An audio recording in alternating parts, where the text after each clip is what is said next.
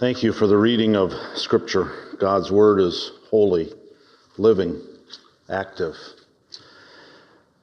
As I start this morning, I want to talk about a couple of friends, Sven and Oli. Anybody recognize Sven and Oli? Well, you know, Valentine's Day is coming up, and uh, Oli and Lena were ready to celebrate their twenty-fifth wedding anniversary, and uh, Sven comes to Oli and says, "Oli, what you think? You've been thinking about your twenty-fifth wedding anniversary. That's a pretty big deal. What are you going to do for Lena?" And Oli says, "Oh, Sven, I'm going to take her back to Sweden for our twenty-fifth. Sven says, "Oh, that'll be awesome. I bet she'll really like that. But Oli, if you do that for the twenty-fifth, you need to think ahead. What are you planning to do for the fiftieth? And Oli says, "I've got that all figured out." He said, "I told her I'd go back and get her on her fiftieth. Let's pray. Lord God, thank you for your word. And thank you for our thoughts. May the meditations of our hearts, the words of my mouth, come forth in such a way to honor you. In Jesus' name, amen. Well, we're in the process of uh, finishing up our series on faithfulness, being faithful. And when the lead team contacted me to uh, be the interim pastor, they they said, we're you know in the middle of a faithful series, and uh, I thought, that's great. I love the faithfulness of God. You know, his uh, mercies extend from generation to generation. But, you know, this series is uh, concluding today. And, you know, back the first Sunday in January, Pastor Colleen kicked off this series, uh, Faithfulness. Speaking of Pastor Colleen, I am so grateful to work with the staff that you have here at uh, Roseville Covenant. Colleen and Alicia, Heidi and Christy and uh, Sue in the office. What a great crew to come together and uh, connect with uh, almost on a daily basis as we work together, plan and prepare and uh, uh, do the work of ministry. The work of that ministry, by the way, is to equip you to be the, the ministers, to go out from this sanctuary and be the ministers in this community where God has placed you. But Pastor Colleen uh, started this series. Pastor Dell uh, followed up with a great message, a great challenge. It was my understanding that he really um, challenged uh, several to make that commitment of faith to Jesus, uh, the most important commitment that any of us can make, that uh, commitment to our Lord Jesus Christ. Matt Brown from uh, Covenant Pines was here and gave an awesome message from the Old Testament and uh, reminded us of God's faithfulness. And how can we forget the uh, testimony of uh, Sanya Oaks and the word that she brought to us, and just the ways in which she uh, demonstrated how God had been faithful in her life. Last week, you had a chance to hear a little bit of my story, how God has brought me to the place that he has uh, brought me on this particular uh, journey of life. And uh, today we want to finish up talking about uh, uh, salt and light. But from Hebrews chapter eleven, we find uh, these words: faith is confidence in what we hope for, and assurance about what we do not see. Faith. Faith is what God gives to us. It's how we live. It's how we respond. We know that God is faithful. We could look at some scriptures. Uh, first of all, from Deuteronomy chapter seven, we find in uh, verse nine, this is one of the uh, sermons that Moses gives to the children of Israel as uh, they're about ready to enter into the promised land. If you remember the story, they had been in slavery for four hundred years by the hands of the Egyptians, and uh, God sent Moses to let the people go and to talk to Pharaoh. But as Moses is talking to the people, he says, "Know therefore that the Lord your God is God, He is the faithful God, keeping his covenant of love to a thousand generations of those who love him and keep his commands. He is the faithful God. And he wanted, Moses wanted to remind the children of Israel that this same God that delivered them out of Egypt, that brought them through the wilderness on the verge of entering the promised land, was going to continue to be faithful in his life. And then we look at the end of Joshua, Joshua chapter twenty-one, and we find these words after Joshua led the people across the Jordan River. As he divided and conquered the land, in chapter twenty-one, verses, um, let me begin at verse forty-three. It says, "So the Lord gave Israel all the land he had sworn to give their forefathers, and they took possession of it and settled there. The Lord gave them rest on every side, just as he had sworn to their forefathers. Not one of their enemies withstood them. The Lord handed all their enemies over to them. Not one of all the Lord's good promises to the house of Israel failed. Every one was fulfilled." As Joshua was speaking, and uh, this comes right before the, the text in uh, Joshua twenty-four, where Joshua tells the people, "Choose this day whom you will serve, but as for me and my house, we will serve the Lord." And the reason Joshua could say that is because not one of all the Lord's good promises to the house of Israel failed. Every one was fulfilled. And then, of course, we remember the story of Job. Job was a godly man, a righteous man, and uh, he walked in the ways of God. But Satan came to God and, and said to God, "Have you considered your servant Job?" And uh, God allowed Satan to take not only health and family, and in the midst of all of that, even his wife said, "Job, why don't you just curse God and die?"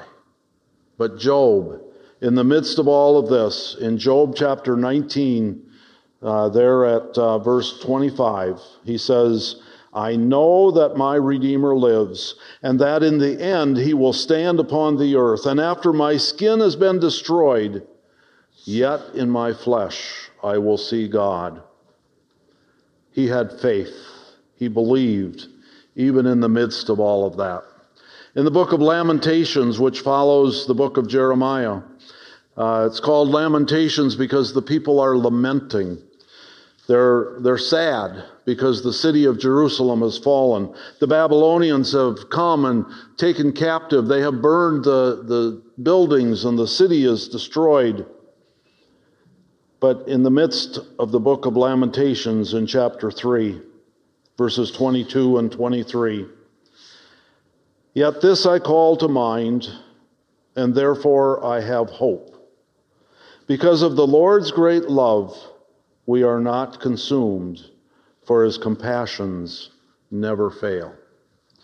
And so Jeremiah, as he's writing these words of lamentations, gives to us hope, even in the midst of despair. So whatever you might be going through, the Israelites, four hundred years in captivity, forty years of wandering through the wilderness, and God was faithful. Joshua says, every single one of these promises have been fulfilled. And even as we sang, "Great is thy faithfulness," we can sing that because of Hebrews chapter thirteen, verse eight, which says, "Jesus Christ is the same yesterday, today, and forever." He doesn't change. Our circumstances might change. We get news from the, the doctor that uh, we have cancer, and it uh, destroys our Our self-worth, our identity for a moment at least. But then in the watches of the night, we remember the praise that we had in the sanctuary. We remember this God who is faithful, and we remember that He is our God, that He has called us, that He has separated us from the world, and we belong to Him. And so no matter what we experience or what we go through, He is there for us. So as we think of this faithfulness of God, what is our response to that? And in Matthew chapter five, verses thirteen to twenty, we begin to see a little bit of that response that God calls us to. In verse thirteen, He says, "You are the salt of the earth." And so we have salt. Salt is an, an amazing item. It can be used for flavoring. We use it to uh, add flavor to the eggs, or the potatoes, or the meat, the vegetables. We flavor our food with salt. But it's also used to preserve.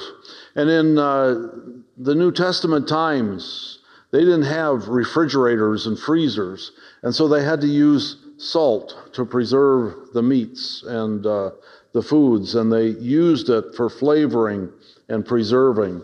But with salt, we also soften our water. We use it for scrubbing pots and pans, for cleaning and, and various things like that.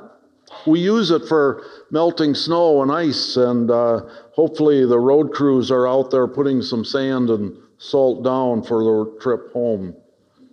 We use it to put in a, a soaking tub and soak some of the aches and pains and even some of the minor cuts and bruises that we have. We are the salt of the earth, and a little bit of salt has a huge impact. It's kind of like the, the little boy that had the uh, five fish and the two loaves, or is it the other way around? I forget. Um, but he had a little lunch. It was a little, but God made it a lot because He served all those people, and there was some left over. Salt is very significant and very important. We also find that this text says that you are the light of the world. So not only are you to go out and, and be a flavor and, and preserve this Christian faith, but you're to be a light, a light to this world. And as we look at um, uh, the Old Testament text in the book of Isaiah, Uh, we find these words in Isaiah nine, "The people walking in darkness have seen a great light. On those living in the land of the shadow of death, a light has dawned." We celebrated that at Christmas. During Advent, we, we talked about the darkness, or you talked about the darkness and the light that was coming. At least I assume you did, because in the Christian faith, the season of Advent is a time for us to look to what God is doing in our lives. And out of the darkness, He brings that light. And from John chapter one, verses four and five, we find that uh, this light is Jesus Himself. Verses four and five of John chapter one, "In Him was life, and that life was the light of men. The light shines in the darkness, but the darkness has not understood it." So often the darkness does not understand this love that God has for His people. Too many people are fearful of the God who is taught to be a, a, an angry man with a giant club ready to hit you over the head when you make a mistake. But that's not the God I know. The God I know is a faithful God. The God I know is a God of love. The God I know is the one who, when I make a mistake and I confess my sin, when I acknowledge that I have missed the mark or fallen short, the God that I know encompasses me, forgives me, cleanses me, picks me up, brushes me off, sets me on my feet, and allows me to go forward. This God is a faithful and loving God.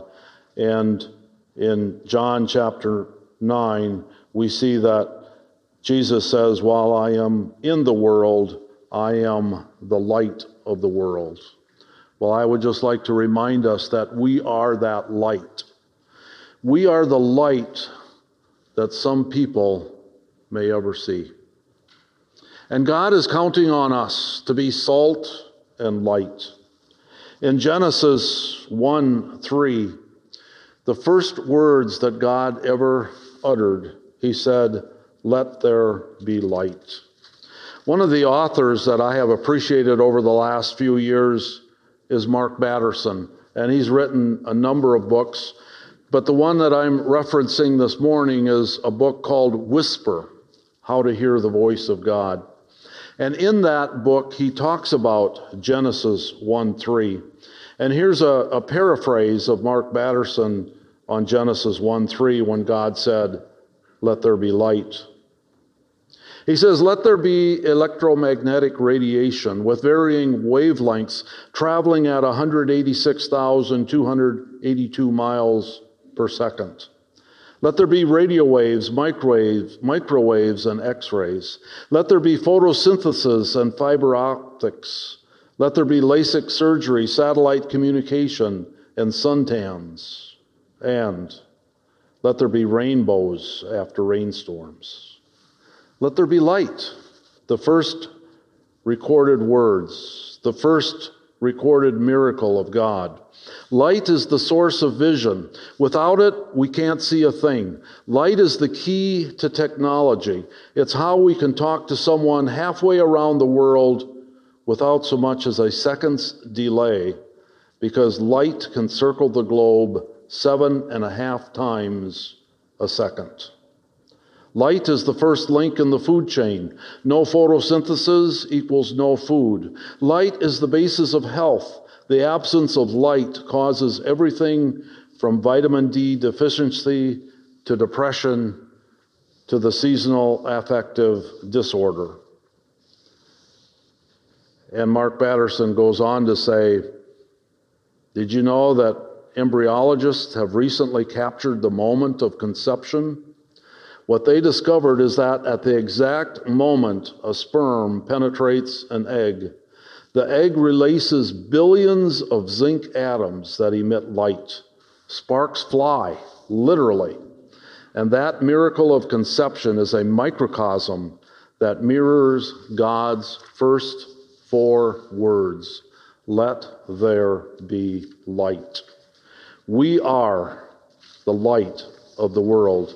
And as the light of the world, God calls us to let our light shine, to let this light shine in our community, to let others know that we are the salt of the earth and the light of the world, and we have what God calls us to have. He gives us gifts, and he challenges us to be his people in this community. The last part of uh, this text, verses seventeen to twenty, Jesus says he comes not to abolish the law, but to fulfill it. And literally, what he is saying, if we are going to live by the law, then we need to do what it says in the last verse of chapter five of Matthew. Verse forty-eight says, "Be perfect, even as your heavenly Father is perfect." Not one of us can make that claim because we've all sinned. We've all fallen short. We've all missed the mark. No matter how try, how hard we try, no matter how often we start over, we continue to fall short, and we are continually in need of God's grace. And God's grace is what being faithful is all about. Because Jesus is the same yesterday, today, and forever. Because God delivered the children of Israel from the slavery in Egypt. Because God fulfilled all his promises to uh, the Israelites as they entered into the promised land. Because Job, even though everything was taken from him, could say, uh, say I will see God, I will see my Savior in the flesh. So in Micah, we find these words, "He has shown you, O mortal, what is good." And what does the Lord require of you? to act justly, to love mercy, and to walk humbly with your God. Let me pray. Lord God, the challenge is clear. Your faithfulness is real, and you have called us to be salt and light in this world. I pray, Lord, that we would be salty enough to touch people around us, that we would bear your light in such a way that people would see you, because we have beheld you in the sanctuary. We've seen your glory and your strength. We know who you are, and we know who we are. So, Lord, I pray that you would fill us again with the power of your Holy Spirit, that as we go forth, that we would be salt and light in this world. We pray this in Jesus' name. Amen. Let's stand as we sing our uh, concluding hymn. Number six seventeen, Will You Let Me Be Your Servant?